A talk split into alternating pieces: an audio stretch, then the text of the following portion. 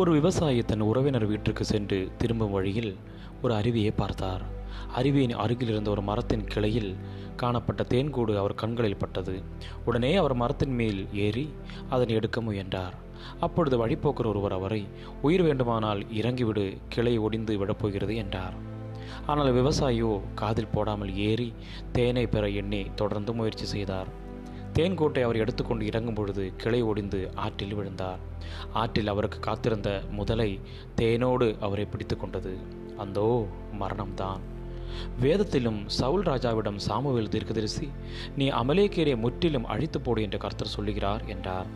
சவுல் அமலேக்கியருடன் போர் புரிந்து அமலேக்கின் ராஜா முதல் தரமான ஆடு மாடுகள் நலமானவைகள் எல்லாவற்றையும் உயிரோடு தப்ப வைத்தார். சவுலுக்கு முதல் தரமானவைகளை அழிக்காதது நலமாக தோன்றியது. ஆனால் கர்த்தரோ சவுல் தன் சுய விருப்பத்தின்படி செய்ததால் ராஜாவாக இராதபடி அவனை புறக்கணித்தார்.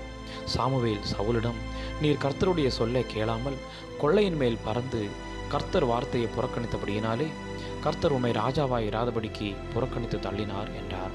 சவுலின் முடிவோ பரிதாபம், ஏனெனில் கர்த்தர் சவுலை விட்டு விலகினார். பிரியமானவர்களே, நமக்கும் கூட சவுலை போல ஒரு சில ஆசைகளினால் கர்த்தரின் வார்த்தையை புறக்கணித்து நமக்கு நலமான வழியில் செல்கிறோமா? பிசாசானவன் கர்ஜிக்கிற சிங்கம் போல எவனை விழுங்கலாமோ என்று வகை தேடி சுற்றித் திரிகிறான். சிக்கினால் நித்திய அழிவு என்பதை மறந்துவிட வேண்டாம்.